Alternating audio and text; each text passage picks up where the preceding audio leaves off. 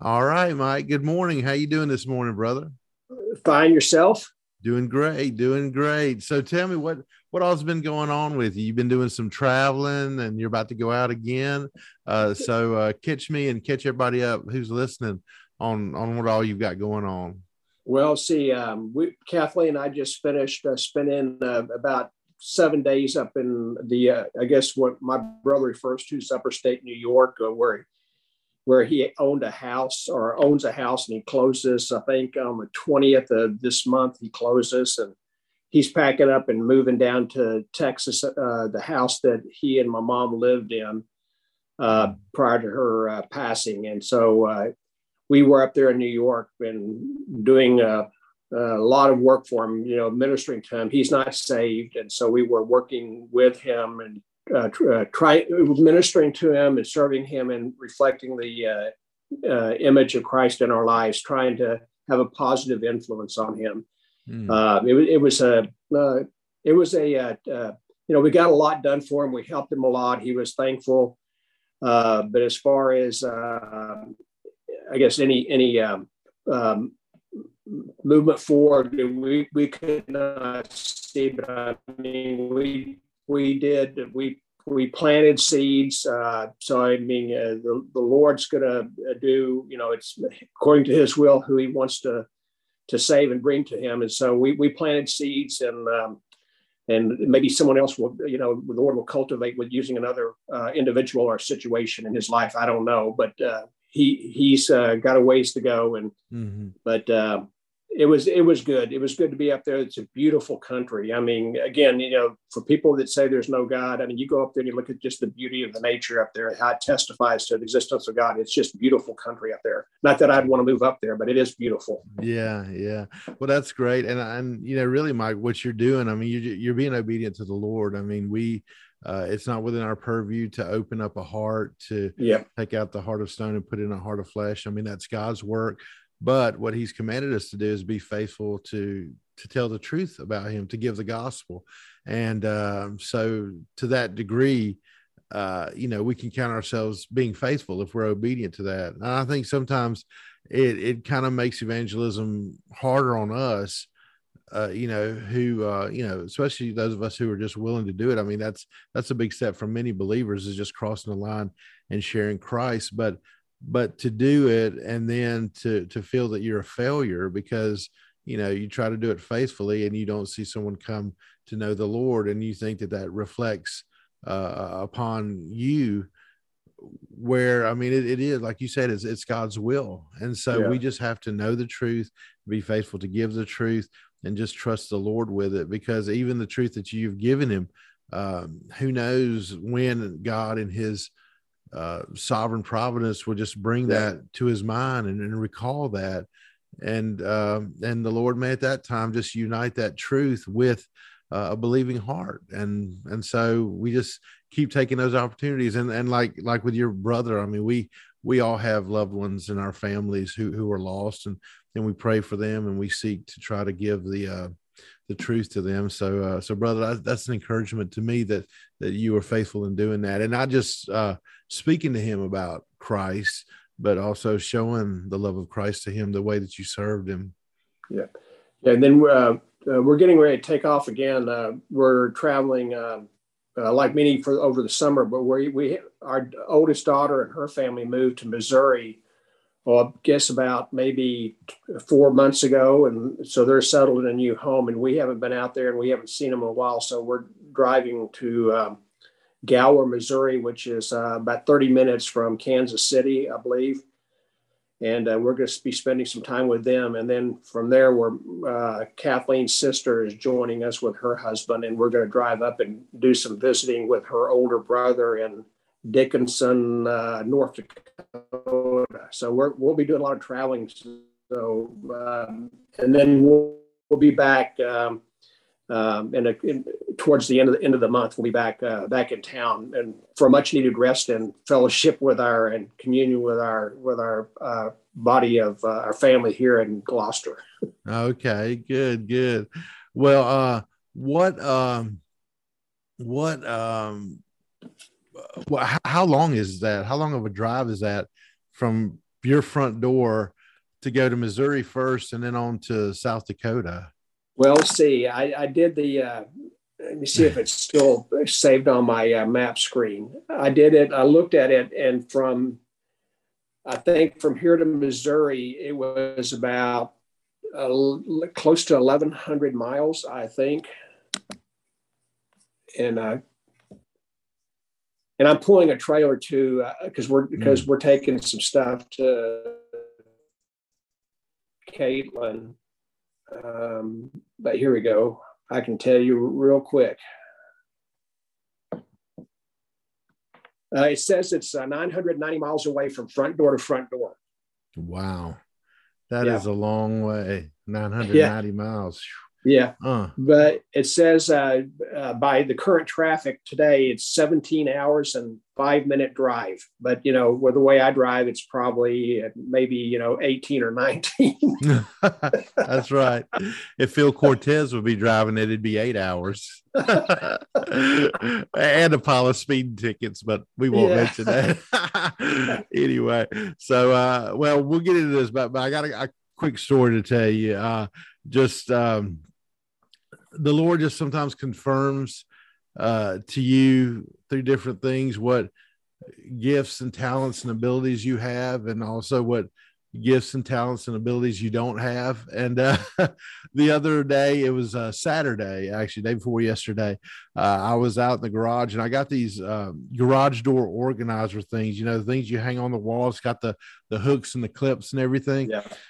So, so I got these things from Harbor Freight, you know, real, real cheap stuff, but you know, hopefully it'll do the job because um, April has just been using a corner of my, well, I say my garage, our garage. All this beach stuff is there. I mean, like yeah. a huge amount. You know, when I was a kid, I mean, rarely did we even go to the beach, but when we did, we just had like a bucket and a little shovel, and and like that was it. Well, nowadays you have to. I mean, it, it's everything. I mean, the, she's got like these bags. Uh, they, they look like huge kind of cloth purses, and the the the strap is like a, a, a, rope, like a like a you know a twisted rope, like a white one, and there's like four or five of them, and I'm thinking like, what what are we hauling here? And then I remembered, I'm like, oh, well, I remember what we hauled because being at the beach, you know, see, that's the thing about it, you know, and I know, uh, I know a lot of, it's kind of funny how it breaks out because wives love beach vacations, but I think as guys, I mean, we're like the pack mules, right? we have to haul all the stuff out to the beach and and and it's a ton of stuff. It's like you know like all these drinks it's like who's getting so thirsty out there? I mean yeah you want to have a few but man it's just all this stuff. So anyway all right well i'll get off the the beach stuff for now but uh so so I, I, go to to put these you know these things up and so i'm measuring everything and and so there's there's two ways you can do it they've got like a ton of of the wall anchor things, you know, like when you're just going into the sheetrock. Yeah. So yeah. they've got a ton of them you go across so that, you know, there's a lot of support and everything. But they also say on it that you can just use the screws if you just go into a stud. Well, you know, me, I just, I want to be simple and quick. So I'm like, well, I'll just measure 16 inches off center and yeah. I'll just go into the studs. Right. So, uh, so I go to start doing that and, uh, and, and I get the one screw in on one side. So I've got one side is kind of hanging down. And so I bring it up, put the level on it, trying to do everything just right and all, and then get it leveled. And and I go to um to do the other screw in there. And when I go to do the other screw, I mean I'm I'm, I'm pushing in because I know I've got to to you know to go into a stud and and I'm using my my my drill driver on it. And so I'm pushing in and it's like and the thing's not going anywhere and I'm like, what is this like a, a steel stud? Or I mean, I mean, I know it's not a steel stud, but I mean, it's like the other one went in. Why isn't this one going in? So, so I'm, I'm pushing and pushing, and, and the thing just drilling, and so I end up wringing the whole thing out. So I'm like, okay, well, I can't oh, wow. use that one. So I put yeah. another one up there, repeat the same thing, and I'm like, what in the world is going on? And I ring the second one out. So finally, I'm like, all right, Lord, I'm I need to take this to prayer. and so, uh, serious, I mean, I'm, I said, Lord, I don't know what's going on here, but I need to try to get this thing up. And, and I'm like, you know, Lord help me, help, help it go into the stud this time. And, and when I go, I, I, put the screw up, and when I go to put the driver up against it, I happen to notice. But you know, on drill drivers where you got the little switch where yep. the arrow points in on one side and then out the other, somehow I'd hit the switch and the thing was was for it to, to drive it out. Yeah. so the whole time I'm pushing in as hard as I can, and the drill, the screw is, uh, the drill is uh, going, uh, but it's not going in a way that it would actually yeah. drive the drill in. So yeah. anyway, so again, that's just another example of. Uh, I mean, I, I, know anyone with a um, with a mechanical mind would have caught it real quick, and no doubt, you know, you take some of you know you or the guys at church. I mean, um, they'd have had it. I, the women at church would have had it. You know, April would have caught that before I did. But uh, but anyway, um, but again, two things I learned from that: the Lord is good; He's merciful, and yep. just interesting. You know, right after I, I just prayed and I went to do it. I mean, right there, I just happened to look at that little button, and I'm like, I've got the I've got the button pressed in that makes the screw come out and yeah. so, uh, but then again, you know, the Lord showed me like, yeah, you weren't built for this stuff. you don't have a mind. I, I tell Christian, I said, I, I, always tell him, I said, you are, you are so blessed because even as young as he is, I can tell.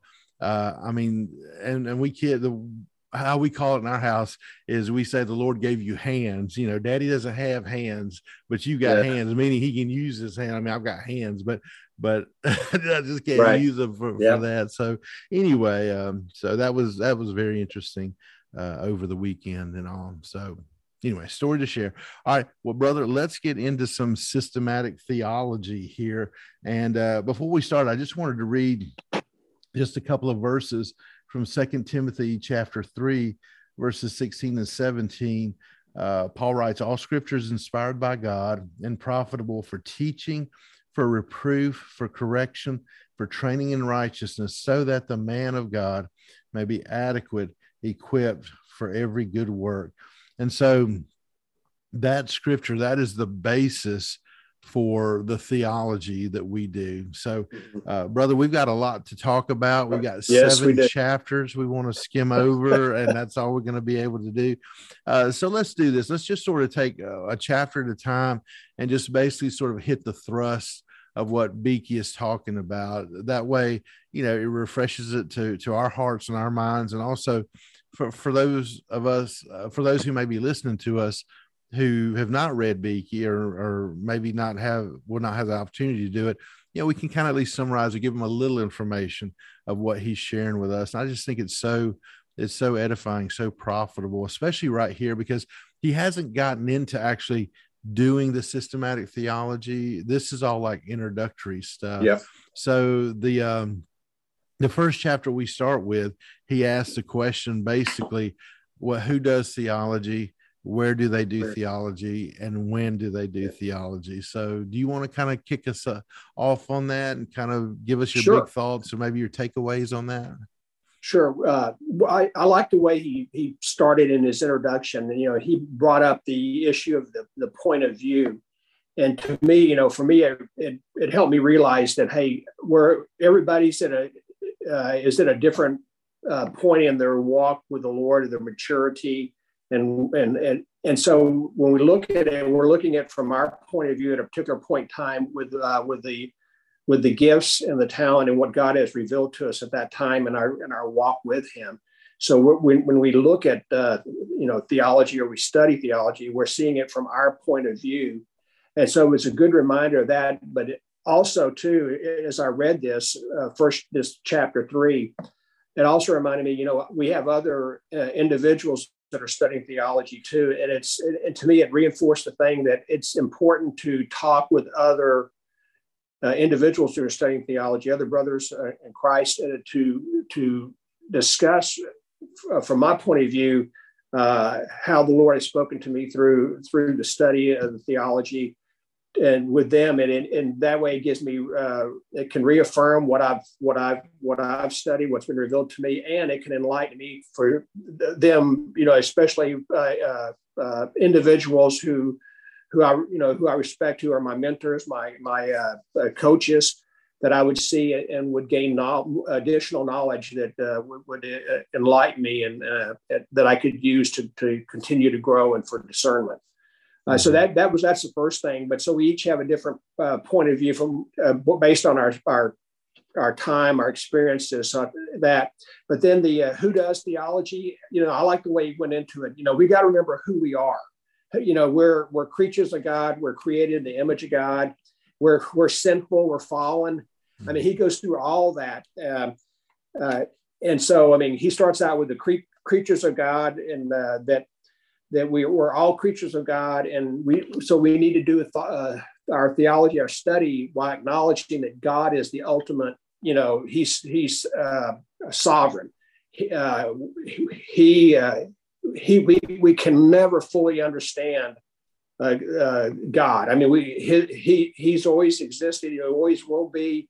His knowledge far exceeds ours. So, and for us to be able to understand and that's another thing it you know kind of humbled uh, during the reading you know he talks about humility but even just thinking about it it humbled me mm-hmm. the vastness of his uh, his thoughts his uh, his understanding his love I mean, we got to remember, you know, we are we are uh, subordinate or subjective to him, and not him to us as we get into the study of theology.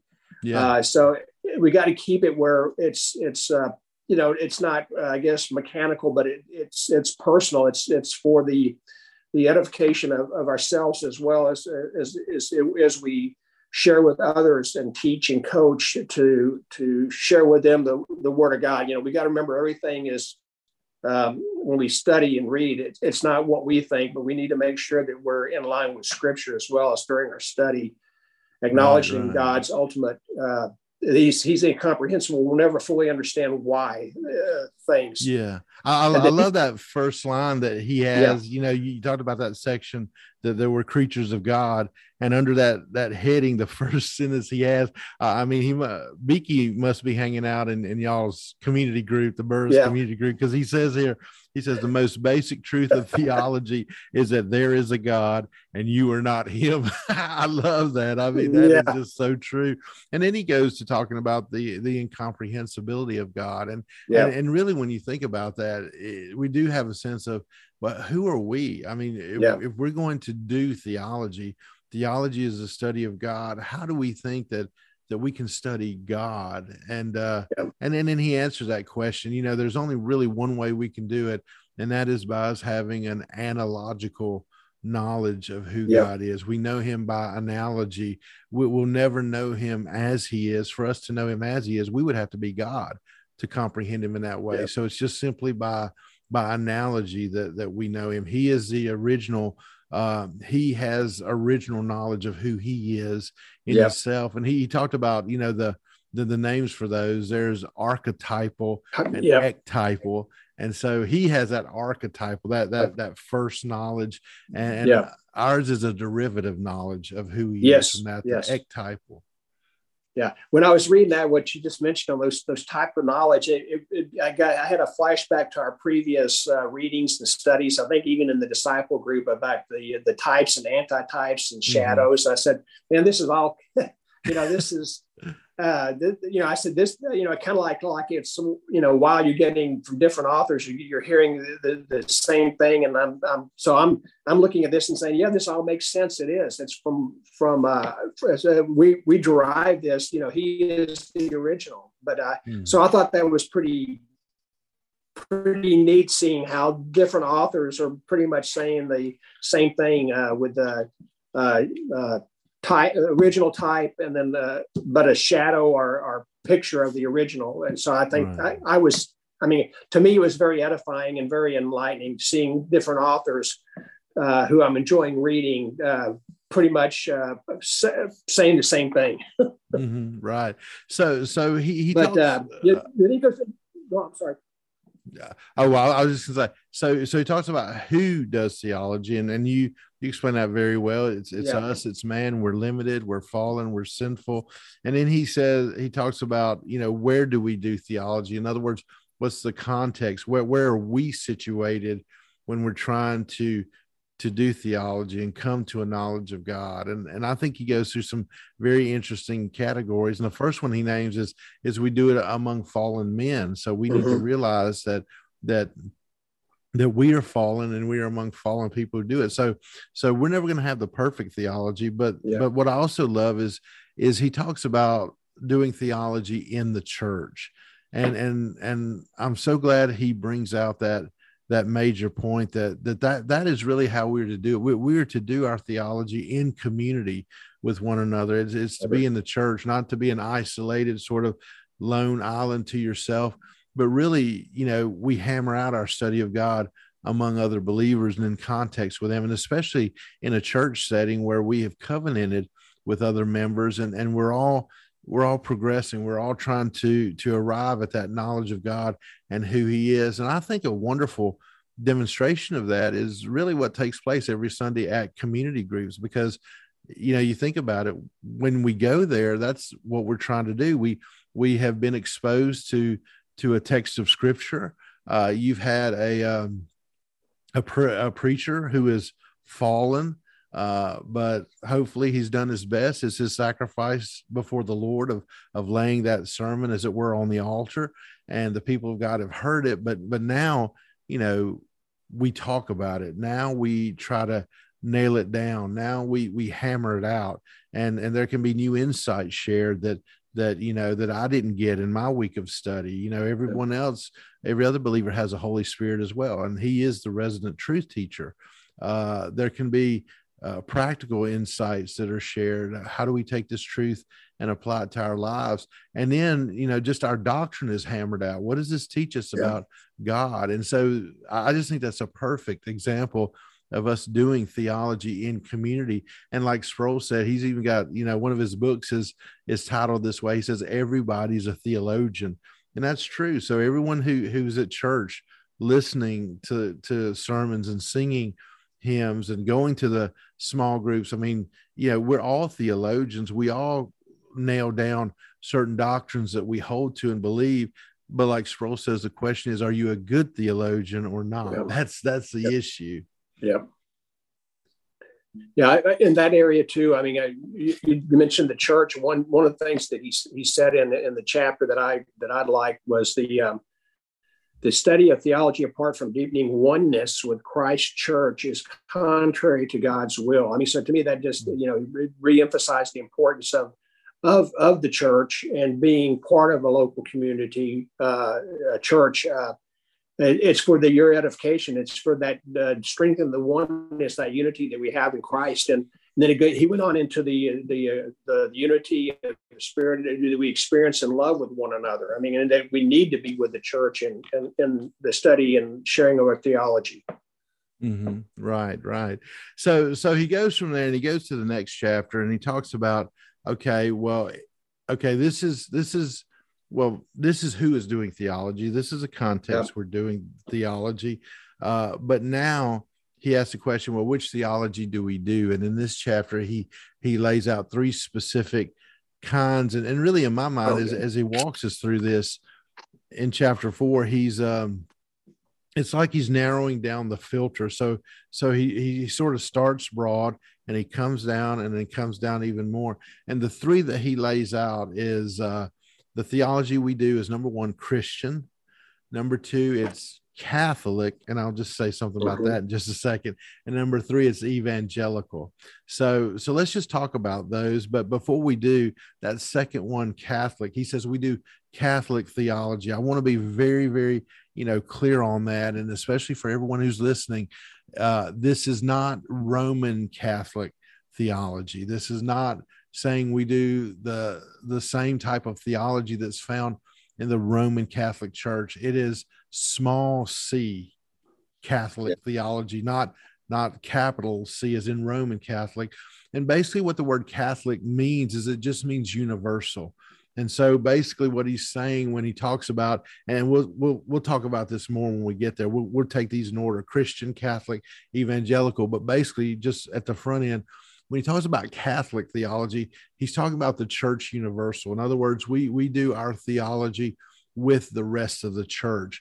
And that would, that would specifically mean all the things that the church holds in common together. Now, we have distinctives. That's why we have denominations. We have certain things that we would hold to as distinctive doctrinal convictions that other uh, Christians would not hold to. And so, therefore, they're in their denomination and we're in our denomination. But there is a Catholic small c theology that we hold to, and it is it is basically it consists of the essentials of Christian doctrine, uh, the Trinity, uh, Jesus being Lord, Jesus being God, Jesus being the second person of the Trinity, the virgin birth, uh, salvation uh, by grace, uh, the atoning death on the cross, the resurrection from the dead, the ascension. All these things are are things that all Christians uh, agree on who are truly Christians. Uh, but yet we have our own distinctives uh, when it comes to other issues such as baptism. Uh, we would believe in believers' baptism. There would be a, a, a whole host of denominations who would believe in infant baptism, for example. And so that's that's our distinctives. But yet we would all hold to to Christian doctrine as a whole when you get down to those basics and those essentials. So so Mike, uh, kind of walk us through some of these and and and how he breaks them down and explains it. What what is Christian theology that we do? What is Catholic theology that we do? And what is evangelical theology that we do? And he's he's bringing it down from a very broad area and getting more narrower and more narrower as he gets down even into evangelical theology. And then when we go to the next chapter, he's even going to narrow it down even more than that because he'll take evangelical theology and get even more specific than that. So, so brother, do you want to sort of lead us down this path? Sure. Uh, first, starting with Christian theology, um, and, and, you kind of mentioned it earlier, the way he introduces the, the Christian theology, that, that's first and foremost the most important. It's the, the building block upon which uh, everything else is built. Uh, it's the, the fundamental, uh, uh most fundamental characteristic of, of our theology. Mm. that it that it must be Christian. It must be uh, Christian. That it, it, must and it must it, we must be Christian uh, in our in because we are disciples of Christ, so it has got to be Christian. Um, and um, and we build all our teachings upon uh, this. Um, and I like what he said. He said Christian theology is theology done with faith in Christ and submission to Christ and in light of uh, Christ. And it also talks about the uh, his his uh, the, the holy prophets as well as well as the apostles. So it's all got to be in line with that. And uh, you know, again, we're just reviewing my notes this morning. I wanted to uh, went back and pull my notes. And yesterday, in your message, you talked about well, um, you talked about the uh, well, no, it was during the men's class. You talked about mm-hmm. the uh, uh, the the primary and secondary uh, sources, and so I was thinking, oh, hey, this is a you know primary source that Van was talking about yesterday, as far as the authority of how where authority is derived from Christ, from the apostles, from the Word, mm-hmm. and so uh, that that's in a, in a nutshell uh, Christian theology. It's it's it's the building block. It's uh, it's we're called to be submissive to Christ. And everything we must be built upon that because we are His disciples. So therefore, our theology should be uh, Christian or Christ based. Uh, with faith in Christ and submission uh, mm-hmm. to Christ in the light of in light of the Christ so that's in a nutshell the Christian theology. Mm-hmm.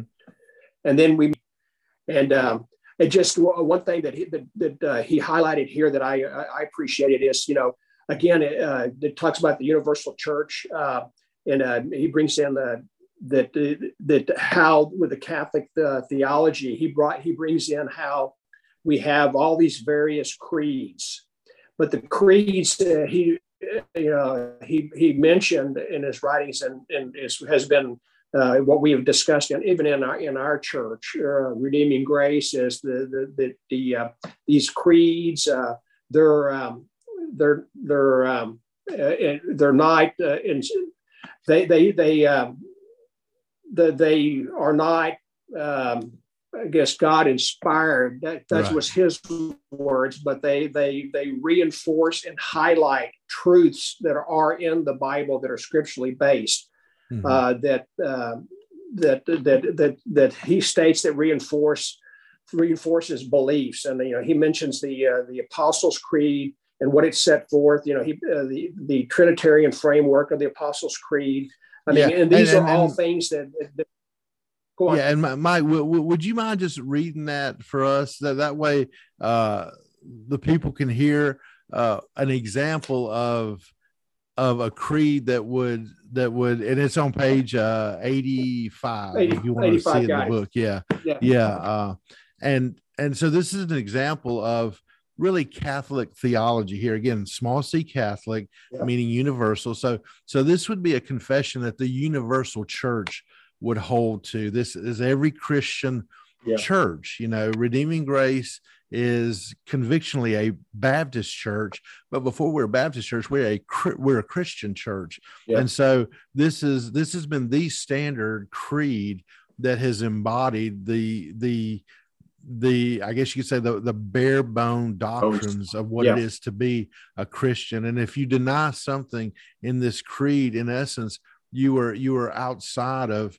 of orthodoxy outside of yeah. uh, you know the, the, the Christian faith if you were to deny yeah. an aspect of this. So so would you mind just reading that that way everyone sure. has an example of what that is? Sure.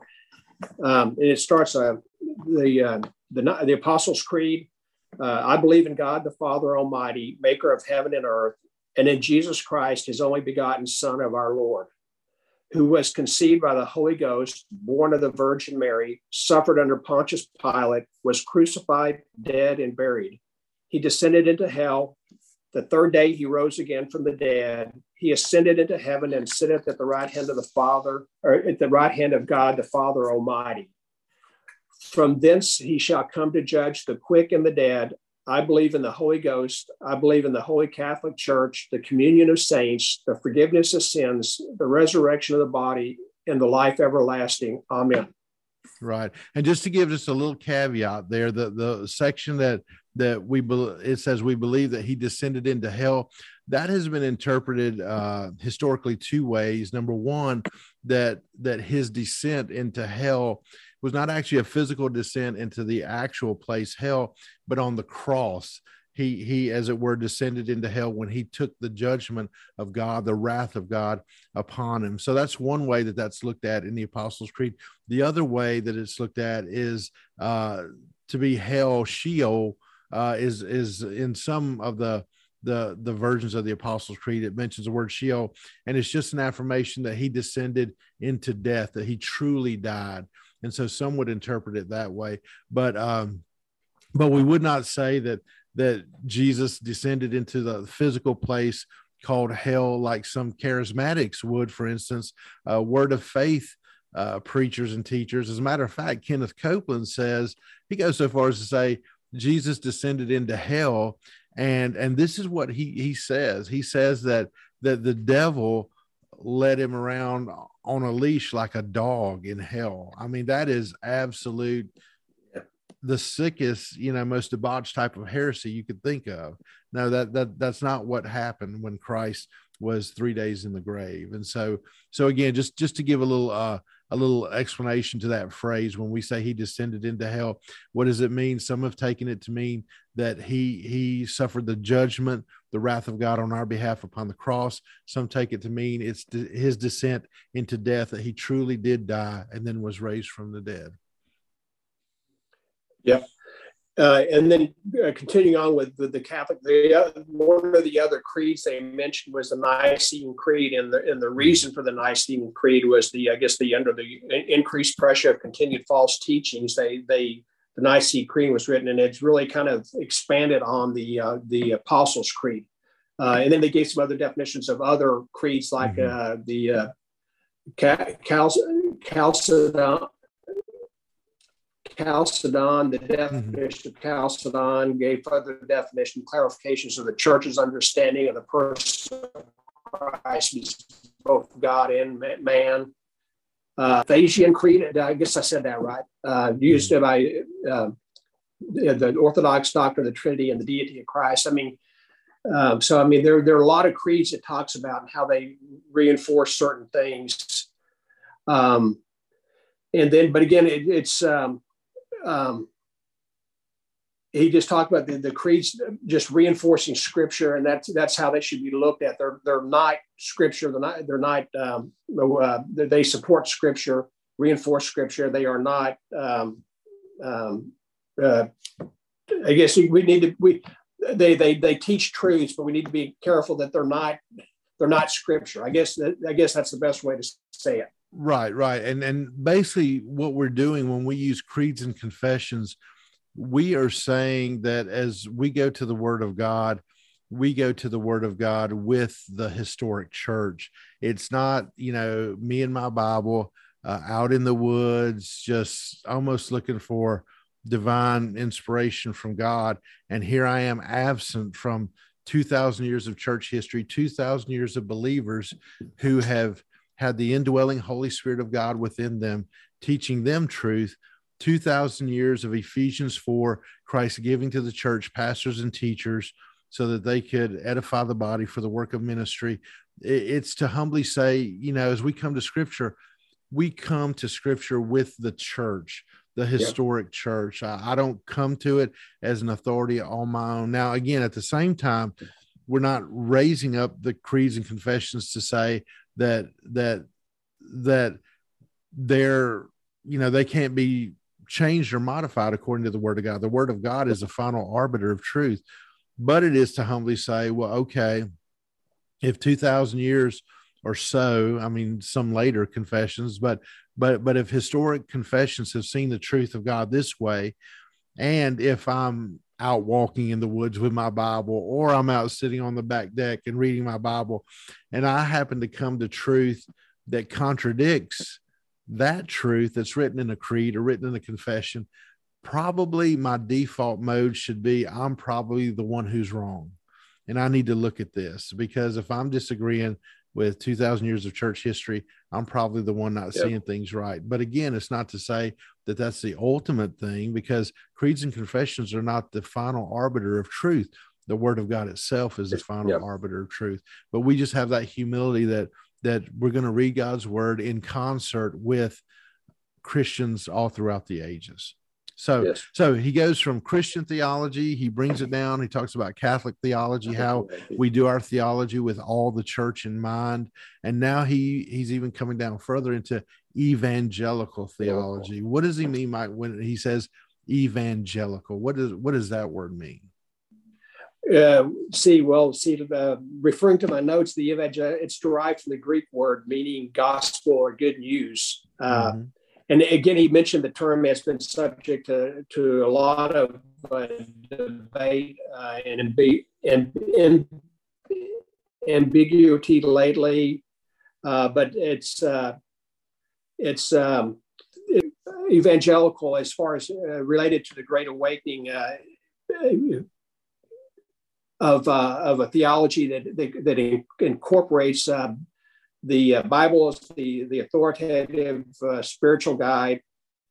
Uh, it talks about Christ's death on the cross as the heart of faith of life, and then the repentance from sin and faith in Christ. And then the Christians must work. Um, we all, as Christians, we all work together to spread the gospel, the good news. Um, um, so he said he proposed, uh, maybe he was not his introduction. I, I, I may have maybe uh, watering down too much, but uh, in the, my earlier comments on the evangelical theology, but uh, he said it needs to be defined in reference to the biblical gospel and, and, historically in reference to the teachings of the reform, the reform Reformation churches that we declare in our confessions and summarized in the five solaces. And that I, I liked how you brought the five solaces in on the importance of you know the the like almost like the, the in my words the non-negotiable the uh, mm. on the five uh, solaces uh, and then again he he brings in the uh, the the different uh, confessions for the you know that the Lutherans the Church of England the Dutch Reformed uh, as far as the relation to the the evangelical um, theology um, and but I you want me to go through the five solaces? Uh, sure. Yeah. Yeah. The five solas. Uh, yeah. It, it's basically, uh, you know, what was hammered out in the Reformation, and it was it was really, uh, you know, contra to what uh, the Roman Catholics were doing, and so basically, uh, it's. I was having this conversation with someone. I think, I think yesterday at, at church, but uh, or no, no, it was Friday night. It was a men's fellowship, but uh, you know, Sproul says that the the whole of the Reformation was divided between two words. It was sola, which means alone, and then the Latin word et, which means and. And for every place that the reformers put a sola, you know, uh, by grace alone, through faith alone, in Christ alone, to the glory of God alone. Every place they put a sola, an alone, the Roman Catholic Church put an et. It was faith and something else, Christ and something else. It was uh, to the glory of God, and if you're consistent, and something else. And so, and so that's what the five solas were. They were they were in in contradistinction to uh, to what the Roman Catholic Church was saying, and they were basically the the very basis of the uh, the Reformation. It was the heart of the Reformation, and so as he's talking about biblical theology, oh, we have a, a visitor, a Christian, just walked in the office. Okay, give your cameo. Say hey. Okay. Well, I'm I'm doing something right now. No. Okay, sorry about that, Mike. But uh, no, no, he, he, hey, we're, we're, live. We're high production here, right? yes. so, um, so, so as as he brings it down, he talks about evangelical theology. And he talks about the gospel. Really, the heart of the gospel, as we would see it, being reformed. It is in the five solas, in those yeah. those those alones, and so you know, and then he goes from there and he talks about the different confessions of faith, uh, reform confessions that those are seen in. And, and, you know, we think about those, uh, uh, the Presbyterians have, you know, a few that they hold to. I think I named some of those yesterday in Sunday school. Uh, they, many of their churches would hold to what they call the three forms of unity. And that's, yeah. um, that's three different sort of uh, doctrinal statements. It would be the Belgic Confession, it would be uh, the Westminster Confession, and it would be the Heidelberg Catechism. Those three, from many, many uh, Reformed Presbyterian church churches, uh, are the standard of their of their confession and what they believe. Uh, ours would be ours is heavily built upon the Westminster Confession of Faith, uh, heavily, heavily built upon it. but ours is a 1689 Baptist confession. Many people call it uh, a, a, baptized version of the Westminster Confession, but uh, but that's what we would hold to.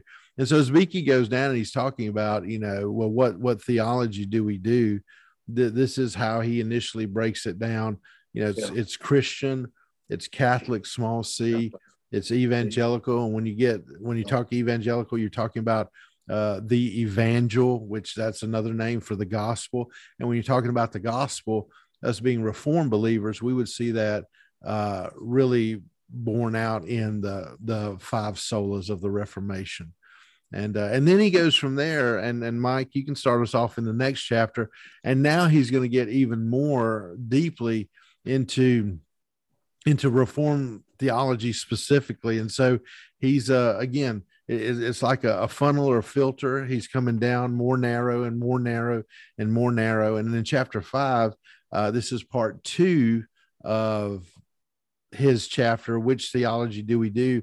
And now he's going to talk about Reform theology specifically, and he's going to talk about different aspects of it. He's going to talk about historical, confessional, theological, and hermeneutical, or how we interpret scripture, how we go about that. So, uh, so why don't we walk through that, uh, Mike? Uh, you, if you want to go ahead and start us, you, you don't necessarily have to take all of them. You can if you want to, but uh, but we'll just step through this together. And so, so as as we get you know more hammered down into this, uh, what are we looking at? Looking at reform theology, and I guess you can take what he takes first of all. How do we look at reform theology in in the historical perspective. And and and as you look at this, if you would uh, touch on touch on that sort of chart he's got on page 104 because it kind of goes back to what I was talking about before how you have the solas in, in oh, yeah. contradistinction yeah. or against you know the Roman Catholic teachings, and he's got a great little chart he breaks out there. Yes. But uh, but go ahead and talk about Reformed theology and historical perspective. Okay, so I uh, I ran out of time on my notes and outlines, so I'm gonna I, have actually got using his book as a guide to sure. so I don't miss anything. But uh, uh, the historical um, on the historical perspective from Reformed theology, uh, he starts by saying it grew out of the 16th century event, evangelical renewal in Europe uh, that we refer mm-hmm. to as the Reformation. Um, and it began again, uh, the Reformation began when, uh, by grace alone, you know, Luther uh, grasped justification by faith alone and began protesting against the sacramental system of man made rituals and human merit. and then he, he touches on the uh, the reformers how what they objected to, and he highlights the um, unbiblical teachings and practices in the church that were going on. Uh, and he mentions the the papal abuses. mm. He mentions the uh, um, on those the, the papal abuses uh, just real quickly are there are abuses in theology and practice including immoral conduct by church leaders and commercial commercialized religion through a system of penances mm-hmm. then he, had, he he talked about papal pretend, pretentiousness uh, mm-hmm. the claims of the bishops um, uh, the the um, uh, really about that gets to the uh, the the bishop the, the claims of the bishop of Rome to the uh, apostolic even messianic authority. Um, so and then the captivity of the word the, the word then uh, uh, was the, the normal individual did not have God's word. They had they depended upon uh, the church to, to to tell them what the Bible was saying and what they should believe. Uh, and so they, they did not have uh, a copy of God's word. They were they were subject to the interpretation by the authorities, the bishops, etc. They had no no uh, access to God's word. Uh, the then he talks about just the uh, the uh, uh, usurped med, mediation, you know, ascribed to Mary and the saints, as well as well as the grace of the sacraments versus salvation. Mm-hmm. But then, you know, bottom line is he uh, he gets into you know uh, the chart of laying out, uh, and it helps crystallize what we see on the uh, with using the five solas uh, described to what the Roman Catholic teachings were. And when we talk about uh, Scripture alone the uh, the Roman Catholics teaching were scripture and traditions, and uh, that that brought back some some previous discussions I had with my mom at times when talking about uh, when she asked me where I was getting this the uh, what I was basing my my I said you know God's word scripture. Mm-hmm. And then she brought in, she asked me, well, what about all these things we did in is is in the in the uh, in the Episcopal faith as we went this way. And I said, well, those things were nice, but those things weren't you know scripture. Some of it was scripture, but it was scripture, and I said it was traditions and customs. Uh, and I said, and so that's the difference: traditions and custom versus scripture. And I said the traditions and customs are nice, but the emphasis and the importance should be on the on the scripture. Right. Um, um, and then the uh, grace alone, uh, and they had grace and human merit, merit that it required uh, human merit like works. Um, mm. and that was the the Catholic teaching. You had grace and you had human merits. You had works you had had to to accomplish as well. Christ alone. They had Christ and Mary uh, mm. and the saints. faith alone. They had faith plus works. In essence, uh, what what uh, faith and works and we have we believe in faith but it's uh, but with the faith uh, as a result of the faith we have right. uh, good works that that uh, that show our our genuine faith exactly um, yep. and then to uh, glory to god alone and they had uh, glory to god and the saints mm. um, so so they they um, in this early excuse me history uh, the, the, the Reformation they, split uh, the it split the uh, Re- the Reformation split in the in the 1520s it stated into three main branches the Lutheran Church the Reformed churches and the anti uh, Anabaptist uh, right. and then uh, it pretty much talked about the influence that Luther had and the, the, the different reigns and the different leaders um, and but so that was pretty much it and it talked about just the the influences uh, from uh, Central Europe and Britain and the United States, and it, and how it, how how the Reformed theology and Reform actually they say Reformed Christianity, which is a good which he reinforces what he talked about earlier, mm-hmm. spread during the uh, last uh, two and a half centuries to nations all over the world. So. Um, that's uh, pretty much, I think, uh, what I what I took out of the his section on the historical um, uh, perspective of the Reformed theology. Yeah, but that yeah. chart alone, I agree with you, Van. Yeah, and then and then he after that he comes into just talking about the uh, uh, you know Reformed theology and theological perspective. He talks about the different Reformed uh, confessions that the different uh, Reformed bodies and churches would hold to, and we we don't have to get into to to all of them specifically. But one thing I did want to do is is on page 110, just wanted to read a, a couple of things that he has there. I think these uh, you know really stand out here. He says this. He says.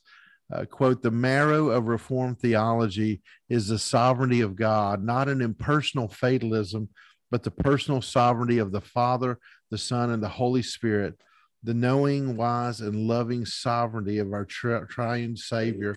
This is the reason why the Westminster Shorter Catechism couples glorifying God with enjoying Him.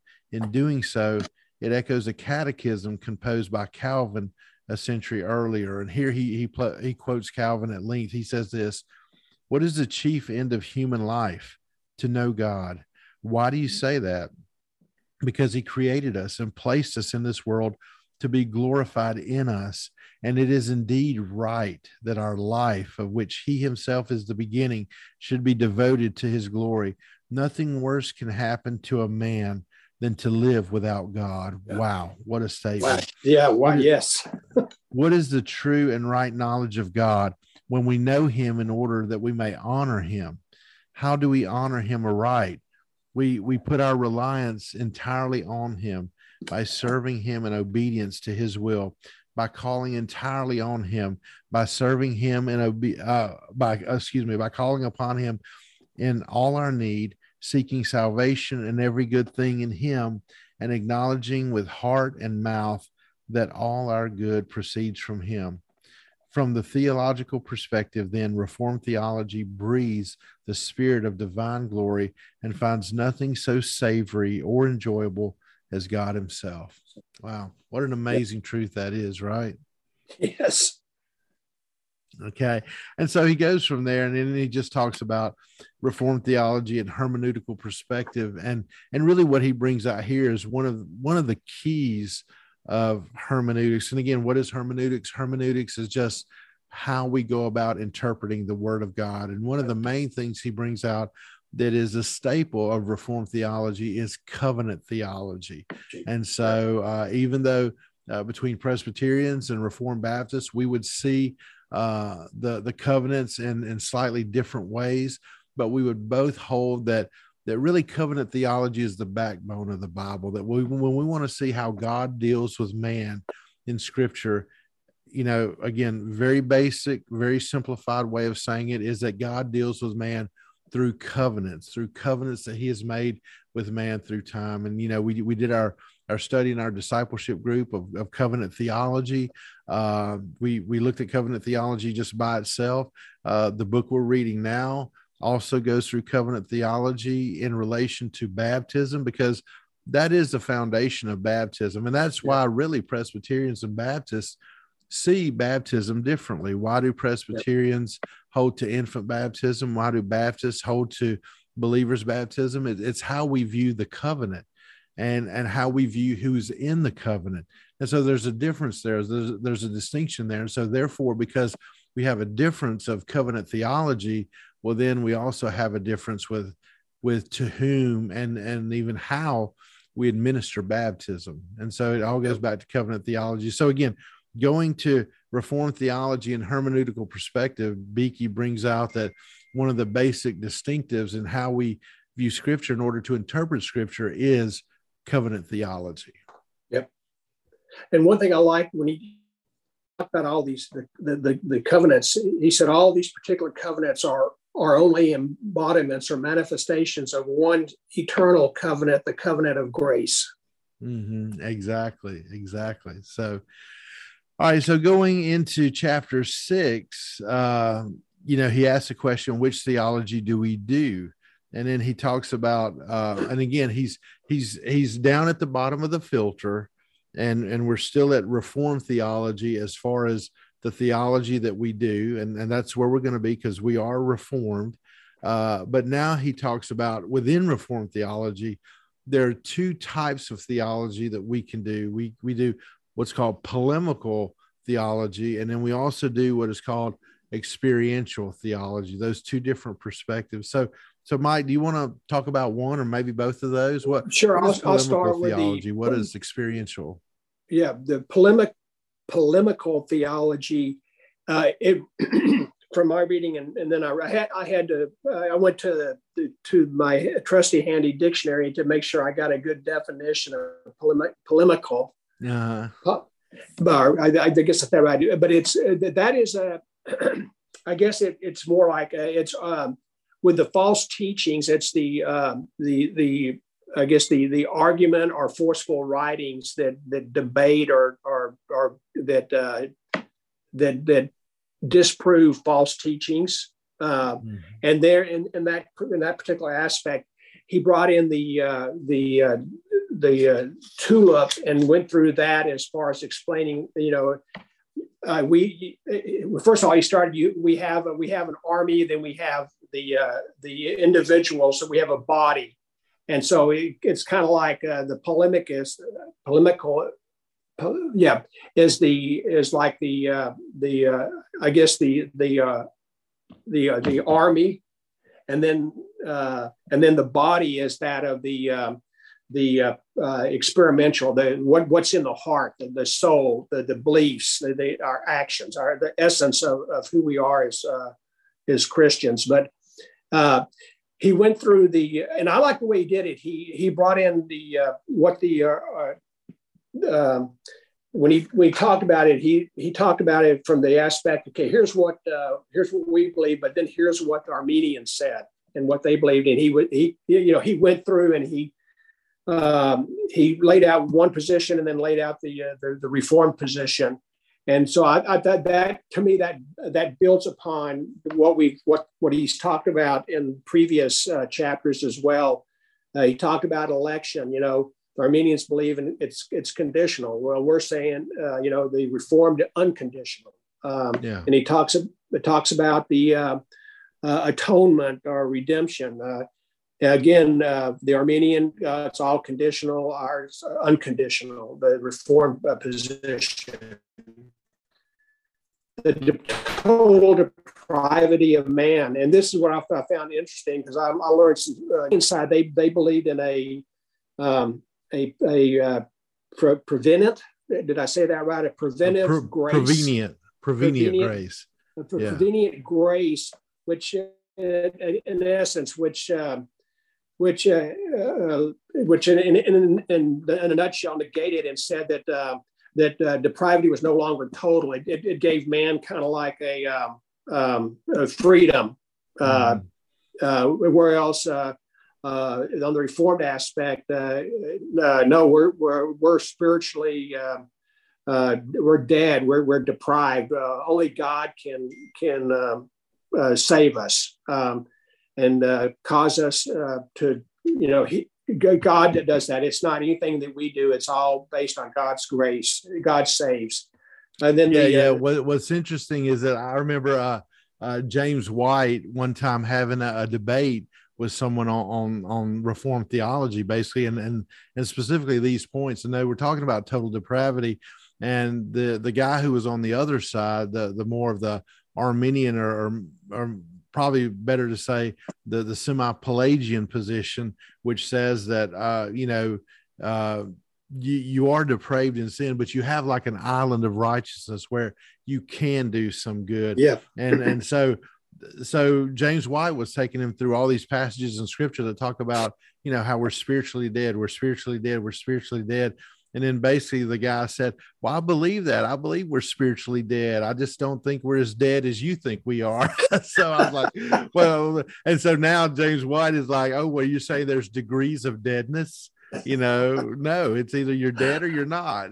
yeah. Mm. Yeah. Um, then he went into the uh, discussing uh, uh, grace, God's grace, but really it's the sovereign grace. Um, yeah.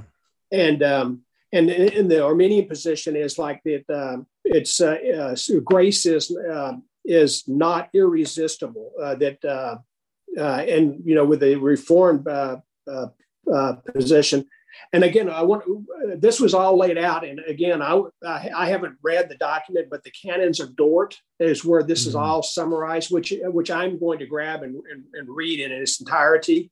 That's that's a, a, goal I have set for myself. But uh, on the reform uh, position, uh, no sinners resist. We sinners resist mm. God's grace. We we don't embrace it. We we rebel against God. I mean, we. Mm uh, and but uh, the Arminians are saying no, God's grace is not irresistible. It's uh, it's uh, man can can can uh, can can accept it, but we we we even see in Scripture it's backed up that that sinners we as sinners you know we're fallen. We do resist uh, God's grace. we yeah. we just do. Right. and then the the um, the the perseverance of the saints. Um, uh, they um, they they believe that one can lose the salvation that that uh, mm-hmm. oh, uh, by falling away, and then uh, the re- reform position uh, was that no, where where there's an effective calling and a regeneration, and as such, you know, God God is not you know like God is not going to uh, uh, re- release release us once saved always saved and uh, it's the, uh, the, the essence is um, uh, really is we go through, you know, we have that effectual calling, we have a regeneration, a new birth. Well, as we from that point forward, we're being we're being constantly uh, um, molded, reshaped. We're being uh, uh, uh developed and, and to and to reflect more and more and, and into our into our essence, uh, the, the, image of Christ in our lives, our walks, and all we do. Again, right. to me, it, it's a, it's we we're bridging over. You know, this spills over into the into the um, the uh, the uh, exper- experiential perspectives mm-hmm. that he, he, talks about as as far as the the essence. Uh, the uh, the heart, what the, essence of our heart, what's in our soul, what we mm-hmm. live. Um, uh, so th- that that's kind of uh, uh, the um, how what I got out of that first section on the um, on the uh, the uh, polemical uh, uh, position as far as they that he introduced as far as the pers- that perspective. Right, right, and and with polemics, I mean, like you said, going back to the very beginning, before you walk through all those like different subcategories, it is it is in, in essence it's, it's, contending for the truth. It's it's it's fighting against error. And when you look at reformed theology these are the common things that that we oftentimes find ourselves contending for. Uh, we contend for sovereign election. Uh, man just naturally does not like to to to see them have no part in that we contend for definite atonement that that when christ went to the cross and died, he didn't just make all men savable. No, yeah. he actually redeemed people upon the cross. But who did he redeem? Was it the whole world? No. Was it everyone? No. That would be yep. universalism. That would mean everyone's going to be saved. That would mean yeah. he he washed away. Uh, he paid for the sins of everyone. Well, if you have no sins to pay for, you have nothing to bar you from heaven. Uh, but he didn't do that. He went to the cross and laid down his life for his sheep and so and, and again with all the other you know things you mentioned you know with uh with eternal security or, or we call it perseverance of the saints and all those things you know the, these are things we contend for so therefore uh this polemical theology is a it's a legitimate theological task we need to know the truth so that we can contend for these but as we're contending for these uh we don't need to be nasty. We don't need to do it out of yep. love. We don't need to do it as if we're trying to win a debate so that our pridefulness and our flesh wells up so that if we back someone into a corner and they can't get out, that we think, okay, well, we've won, you know, and that's a feather in our cap. That's not what polemics is for. Polemics is just basically to contend for the truth that God has revealed, because that's what we want to do, kind of like what we saw in yesterday in Ephesians chapter 3 at the very end it's the glory of God. We want we want to to see God revealed to see God manifested in all that he is and all the truth that he is.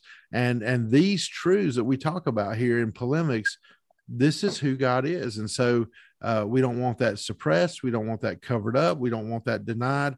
We want God to be made to we want to know God and we want to see him made known and so that's what we do. So yeah. so with that being polemics now we move from polemics where it's um it's a it's sort of a, a, defense of the faith as it were a contending for the faith.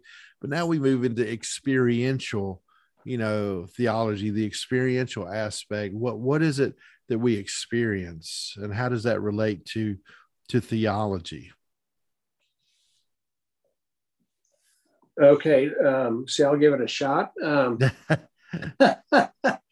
let's see. Um, okay, but let's see. Uh, so we, um, in, in, addition to to uh, to, to knowing uh, and understanding um, uh, as far as Christianity, but it, I guess the it, we it also needs to be felt and enjoyed and practically applied. So mm-hmm. we, we we can defend what we believe, uh, but uh, can do we do we do we have a heartfelt trust and belief in that do we enjoy it? Do we do we apply it to our lives? Um, yeah. Yeah let, let, let, let, me oh go ahead. Go on no go on. Oh let, let me read this quote. It's it's on page 125 and and Beeke is actually quoting one of the professors there at the uh, the seminary where where Beeke is president and uh, his last uh, his name is Gerald Bilkes and uh, I think I'm pronouncing that right. I'm not sure. It's Dutch. Uh, he says this uh, Bilkes proceeds to explain that we should not read the Bible merely to grasp its teachings, but so that the Word of God grasps us and brings us into subjection to God. The Word searches us as it reveals how spiritual matters should go in our lives.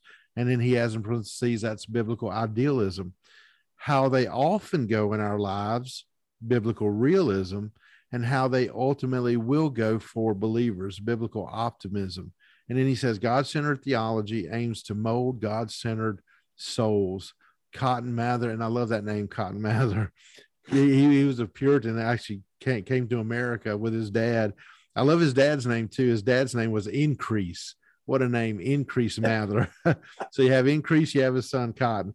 So Cotton Mather said this quote, the great design and intention of the office of a Christian preacher are to restore the throne and dominion of God in the souls of men. And so when we think about our experiential perspective, you know, this is what we want. And this is what, you know, uh, I, I mean, this is a truth we're coming across over and over again. I mean, I'm seeing it Sunday mornings in the text, and I try to try to faithfully put it out. When we go into our discipleship groups, we're seeing that. Sunday school, we're seeing that. And I know the, the women are talking about it too as well that that when we talk about theology when we talk about doctrine it's it's not just meant to be a bunch of facts that we know yeah. that we can that hey I, I, can talk all day about the doctrine of election but if i but if i live like the devil well then what use is that so so yeah. all doctrine all truth of god is supposed yes. to transform us so that we love him more we live lives that are dedicated more to him that are more holy that that that we want to obey him we want to see him glorified in our lives and so when it comes to experiential the experiential aspect of theology that's what it's for you know theology means the study of god okay we're studying god why do we do that? Well, first and foremost, we want to know more about him. That literally is the definition of the word theology, the study of God. But we don't want to stop there. Why do we want to know more about God? Yeah. So that so that it changes our lives, so that it inflames our heart to love him more. And because I love him, I want to do what he wants me to do. Because I love him, I don't want to do the things he doesn't want me to do. Yeah. And that is the the end. That is the purpose of theology. It is to glorify him. And so yeah. when he talks about our, the experiential perspective, our our our experience, our day-to-day experience, that's what we're talking about. Yes. Yeah. And and again, I, I'm you know, as, as Christians, and we, we need to we need to be able to to to, to do both on the on the, the, the polemical and the and the experiential. And I liked what he in his very start in his introduction, he you know he talks about the two perspectives, and he said they're inseparable. Mm. Uh, and he said, and then he kind of gave an analogy. He said, an army without a life is a pile of armor in a valley of dry bones. Mm-hmm. A body without the defense of an immune system will quickly succumb to the uh, the uh, innovating forces of the infection and death. So I mean, I thought so. What he's saying is, hey, we got to be able to to we got to be and in, in our defense of what we believe, and as well as uh, our lives from need to show a heartfelt living of, the, of what we what we say we we believe uh, uh in our faith. So I, I, I enjoyed reading that that that chapter. I think it was a good um, a good a good a good um, um, a good explanation. I mean, it, it, it, it, it, helped me. You know, I, I learned from reading that chapter. I'm learning from reading everything in here, and, and especially how it, uh, you know, when I go back to scripture, because he does uh, have scripture references in here. Uh, what right. he takes and says is, is backed by scripture. Right. Exactly. Exactly. All right. Well, I'll tell you what, let's try. We've got three more chapters, okay? Yeah. So let let's just uh let's just touch on them very, very quickly. Uh and and just for time's sake, let's let's try to wrap up in about 10 minutes. So I'll tell you what, uh I'll take the next chapter, you take the chapter after okay. that, and then we'll both kind of pile on the the last chapter and just and and just a couple of words. So so in chapter seven um, which uh, uh, you know, as we look at here in chapter seven, basically, you know, what he what he addresses here is is why do we do theology, and what he does is he gives he gives a lot of reasons of why people say we shouldn't do theology, and I'll just name just a, a few of them. The first objection would be what he calls empiricism, and that's basically empiricism. Uh, empirical evidence is anything you can see or hear or feel or touch. In other words, if I can't do that, if I can't empirically experience it, well, I don't believe it's true. And so empiricism would say, well, there's no sense in doing theology with something you can't see, hear, feel, or touch, you know? And so uh, he basically says, well, no, no, we, we, that is not legitimate because it's inconsistent. And I love what he says here. He says the statement that we can know only that which is proven scientifically itself cannot be proven in a scientific laboratory. It is a philosophical assertion. So even what empiricism says, hey, we can't believe anything unless it's proven in a in, in a lab, in a scientific, you know, theory type of environment. Well, you have to ask the person who says that, well, can you prove what you just said in a lab? And they'd have to say no. And so he just goes through and he lists different objections. But I love how he does it does it because he's very um very kind hearted toward these things because in every single objection, he does give considerations that we need to take away. Yep. things that that okay well here's a good point they're making and we need to always be careful you know not to do this or not to do that. So as he talks about why do we do theology you know he he he takes the objections and and and puts them to the side. And then and then he states in a positive way well the main reason we do theology is simply because God has spoken. God has spoken. And I want to just read a, a, quick quote here, and then we'll go on to your chapter, Mike, because it uh, this really nails down the bottom line of why we do theology. He says this on page 138. He says, This is the great reason why we can and must do theology. God has spoken, and we have his word. We will consider the doctrine of revelation later. And so he says we're going to talk about that. But then in the, next paragraph, he says the work of a theologian is to assist the church in hearing and responding to this word. And then at the end of that paragraph, he says, This then is the reason we do theology. God has given us his word, and theologians must study it, do what it says, and teach it in God's church so that people glorify him. So, why do we do theology? God revealed himself to us. And so, yeah. therefore, we want to learn of him so that we can glorify him for all the different things about him that he's revealed to us. So that that's the crux of it. Why do we do it? Why do we want to study God? Because he of his own accord has revealed who he is to us, mm. not exhaustively, but in what he has revealed to us. We want to know it. We want to study it so that we can love him more and we can have changed lives. Yes. Uh, then, you know, chapter eight, he moves into um, and a, and I like the way he, he quotes J.I. Packer. mm-hmm. And he says, if our theology does not quicken, this is on page um, 145, the start of chapter 8. Uh, if our theology does not quicken the conscience and soften the heart, it actually hardens both. If it does not encourage the commitment of faith, it reinforces the detachment of unbelief. If it fails to promote humility, it is it inevitably feeds pride. So he starts out with that. And mm-hmm. so uh, to me, then he moves in uh, on the discipline of theology. What does it require of me spiritually? So it's laying out, hey, you're studying this, but hey, guess what? Here's how you should approach it. Here's here's how you should uh, be. You know, you're first of all, he reminded you we are a disciple of Christ, and as a mm-hmm. disciple of Christ, what does that mean? Well, I'm, I'm a student, I'm a learner, and I need to remember that I, I am will always be a student and a learner of Christ because that's what I'm, I'm, I'm doing. I'm growing in my my in my knowledge and knowing of Christ as I as uh, as I develop my relationship and as I'm transformed more and more into into the glory, glory reflecting His image, um, and that uh, we, that I that I'm and again, you know, it gets with the you know we need to make, remember be humble but have humility where we're not puffed up and we need to remember that there, there is a mediator uh, uh, mm-hmm. and that's that's Christ. He is our mediator. Uh, with, uh, with uh, our mediator, our, our, our, priest, our prophet, our king, and we, we need to remember that as we go through uh, the study of theology.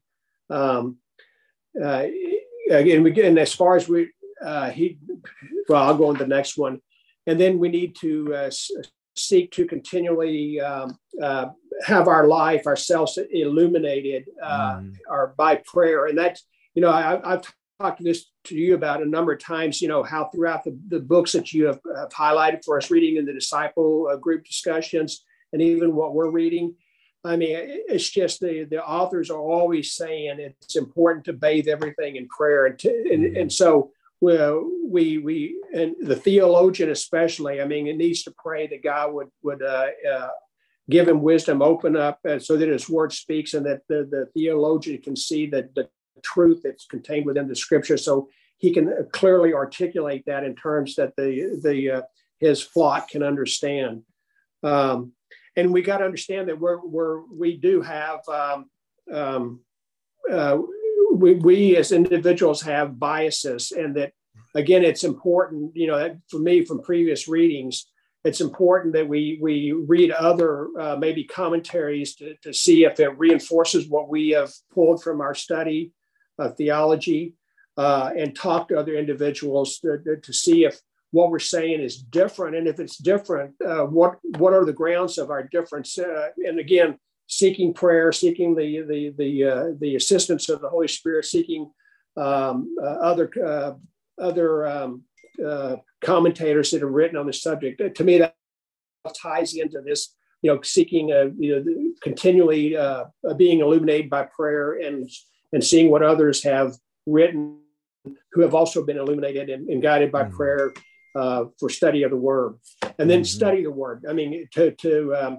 to be able to do that, we need to be studying the word, but in a, in a manner that's reverent. Uh, that uh, right. I mean, this is God's holy word that you know we're studying in the Bible. It's His holy word. We need to respect it, and we shouldn't approach it um, uh, with with um, with, a careless thought. It, it, should be a sincere um, a time where we, we we it's not like we we just skim through it, but we we read it with respect and reverence to the to the to the author of, of, of this work, to the truth that it contains, and to the importance of it in our lives. Right. Um, you know, Mike, let, let, let me just say this that that that can always be a danger and i would say especially for uh for for pastors or for elders you know for for those who would you know traffic in the word the most because uh you know it never needs to get routine we never need to lose the wonder of this is god's word this is god's revelation you know to us that we have here and i remember just just i'll just say this very briefly I remember back there was a time when I was in seminary and um, my my spiritual life, my devotional life before the Lord was was just as dry as dust. I mean, uh, there was no desire. Uh, I was reading my Bible every day. I was reading huge parts of it every day, but it was all for class. It was all for school. It was all for something I had to learn in order to to be ready for a certain class or a quiz or a test or an exam or something like that and it was never for just just a, a straight up love for the lord i love him and, and i want to know him more and i want the truth of knowing him more the truth that i learned to change my life you know that that was off the table for that season in my life and i want to tell you it, that was a hard hard season i, I saw uh, i saw sin, you know, here and there's really starting to gain a foothold in my life because I was not reading the word to to feed on it. I was just reading it to to learn things to make a good grade on a test. And what was amazing is, uh, you know, I was still making A's. And and let me just say this: I, I don't make A's because I'm smart. I'm not. But when you work security and you're forced to work eight hours a day and you're working in a place where you have nothing to do but study that that's that's why i was pulling in the good grades. It's just it's just repetition just just studying and everything. But but the point is i mean you, you can make a's on things where you have to you have to you know put forth the truth on exams and tests and things like that and you can know the truth that way but yet there's a greater sense in which you do not know the truth because it's not getting into your heart and your life. And I yeah. tell you, brother, I had a season of that. I experienced it, and and I would pray that the Lord would be gracious to me where I would never go through something like that again because uh, everything is just road everything is just mechanical that there's no there's no life you know to it and again and, and you make yourself really weak when it comes to sin and so uh, yep. so again just, just going back to, to what you say here we need to view it as the word of God and never lose sight of uh, that, never yeah. lose the passion for that. Yeah. In, that particular section, what I, I, I highlighted in Star, uh, um, it, he has humility as the only pro- theologian. A key factor in cultivating, this is on page 150, a key factor in cultivating that God is always present with us in our theological studies. Mm. And you know that brought back to memory, you know, that God wants us to approach us in prayer. God is with us all the time. He sees everything, He hears everything, knows everything. So if we remember that, it, going to Him in prayer, you know, that should facilitate us going to Him in prayer and uh, and and developing our prayer life. And then He says, even as we study or while we study God's God's uh, word, God's eyes are upon us, subjecting the inner man to His trial and judgment. And that's that's out of Psalm seven nine. Um, and then he moves into as far as uh, uh, the chapter. We um, we need to remember the individual, the theologian needs to remember uh, that um, that that uh, we need to su- submit submit ourselves, our mind, uh, uh, to God's authoritative word. This is God's authoritative word. You know, we are not. He's not the subject, and we and, and we above the subject we are right. his subject and we need to remember that that uh, that we, we are not uh, subjecting god to our uh, he says that in his text we're not subjecting god to our finite and fallen minds rather we must subject ourselves to god's word and then and as, as a result of this, we are going to suffer. We're going to endure suffering forms uh, from various individuals. Uh, but again, and then he, he closes by talking about, uh, well, not, not closes, but another one is we need to develop a, an appetite for the study of God's word. Uh, we need to um, we need to uh, have a, a, life that's obedient to the to the life of love that, that's contained in God's word, and we need to be a faithful member of the church because, as you mentioned earlier, um, uh, theology takes place in the church, and we need to. We the theologian needs to be a faithful member of the church as well mm-hmm. as as being a, a theologian. Right. Um, and that's that was pretty much uh, chapter eight. Right. So right. I, I like it. I like. Yeah. So going into chapter nine, and, and we'll just really bottom line it here. Now he's talking about uh, uh, academic methods. He's talking about how we actually go about hammering out our theology, writing our theology. And it's a very practical chapter, I thought. Uh, yeah, he has a section talks about gather a treasury of truth, and he mm-hmm. talks about you know first and foremost we need to read the Bible systematically, study particular books of the Bible, familiarize yourself with the creeds and confessions. Uh, keep your own, he says, commonplace books. That's just uh, the old way of saying, you know, books where you're writing down insights or illustrations or or just things that stand out to you. Uh, be aware of your context and interact with, as you said at the very beginning, with other thoughtful Christians uh, on these. And so, again, he's he's heading down to okay, now that we know why we're doing theology, we know who we are as we do theology.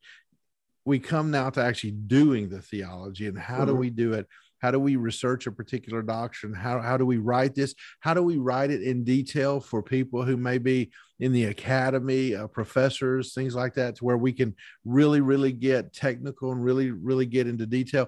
But yet at the same time, how do we take that same theology, the same truth, and we put it into a form where, where the the layman who who hasn't been to seminary, who doesn't have uh, an advanced degree in theology, that they can understand the truth of God's word, that they can understand the, the truth of doctrine, because really, I mean, that's who doctrine is for. Doctrine is for the church.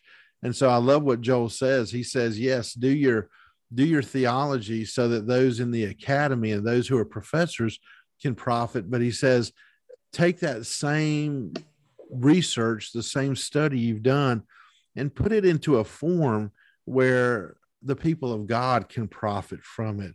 Uh, people, the people of God at all different stages, all different places in their Christian life, and even all different ages. And so I thought that was very, very valuable. But I'll toss it to you, Mike, and give you the last word on that chapter.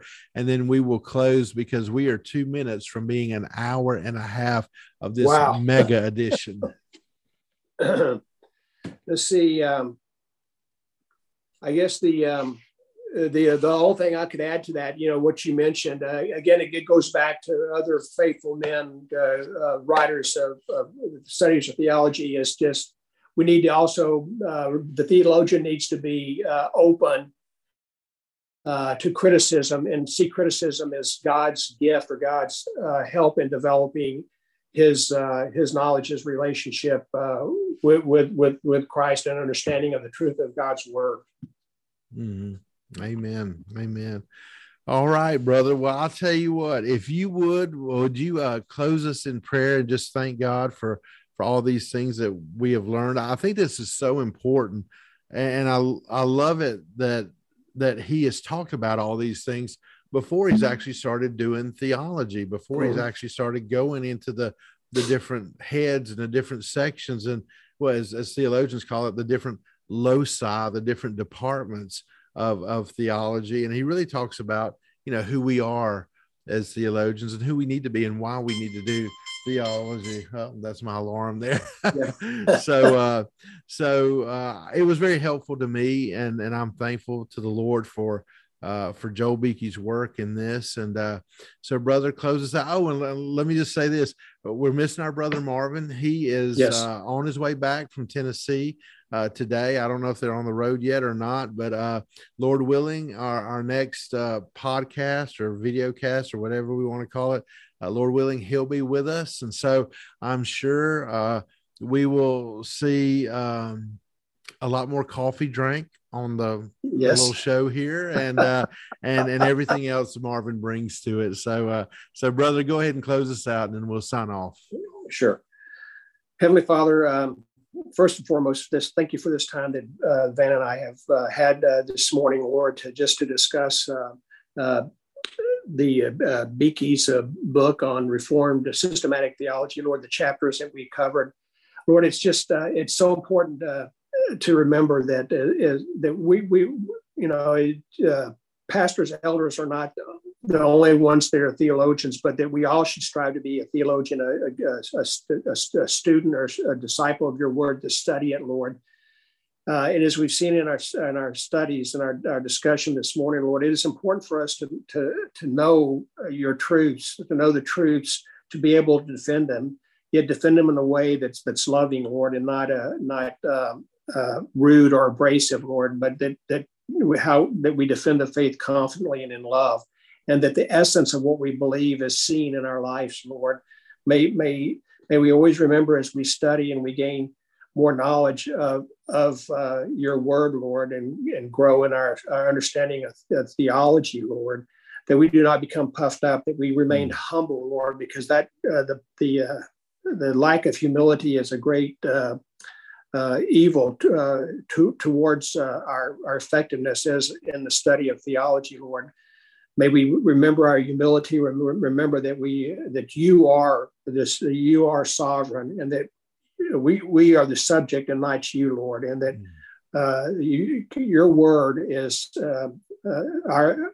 We're under your word, Lord, and we should remember that, and we should strive to approach everything we do in, in reverence and, and uh, a respectful fear in the study of your word, uh, that we take it seriously, Lord, and that we take it serious in a manner that we we we have uh, habits which renew our hearts and minds uh, in your word and in our lives, Lord, that that that help us. Uh, uh, and, and, and that help us and that feed our the spirit that indwells us, Lord. It, helps us to to read and gain an appreciation and knowledge of your word which we can, uh, from, from that, from our perspective at the time, we can glean truths that you revealed to us. Lord, thank you again for this time. Thank you for for uh, the the willingness time out of schedule to do this, Lord. We we we thank you for um, Marvin and Lord. We just pray that uh, his travel home is, is, safe and and that we look forward to him in our next session joining us. For in your name I pray, Amen. Amen. Amen. All right, brother. Well, thank you, brother. I really enjoyed our time together. And Lord willing, we will be doing another one of these the Monday after next Monday. And it should be shorter because we'll be we were a little behind today. And so we had to cover a lot of ground. But Lord willing, hopefully it'll be yep. just three chapters next time. And so I'm yes. looking forward to it yes. because we're going to start getting into the doctrine of revelation and so that'll that'll be really really good so so brother we will see you then okay okay. All right Have lord bless day. you. You too. Bye-bye. Yes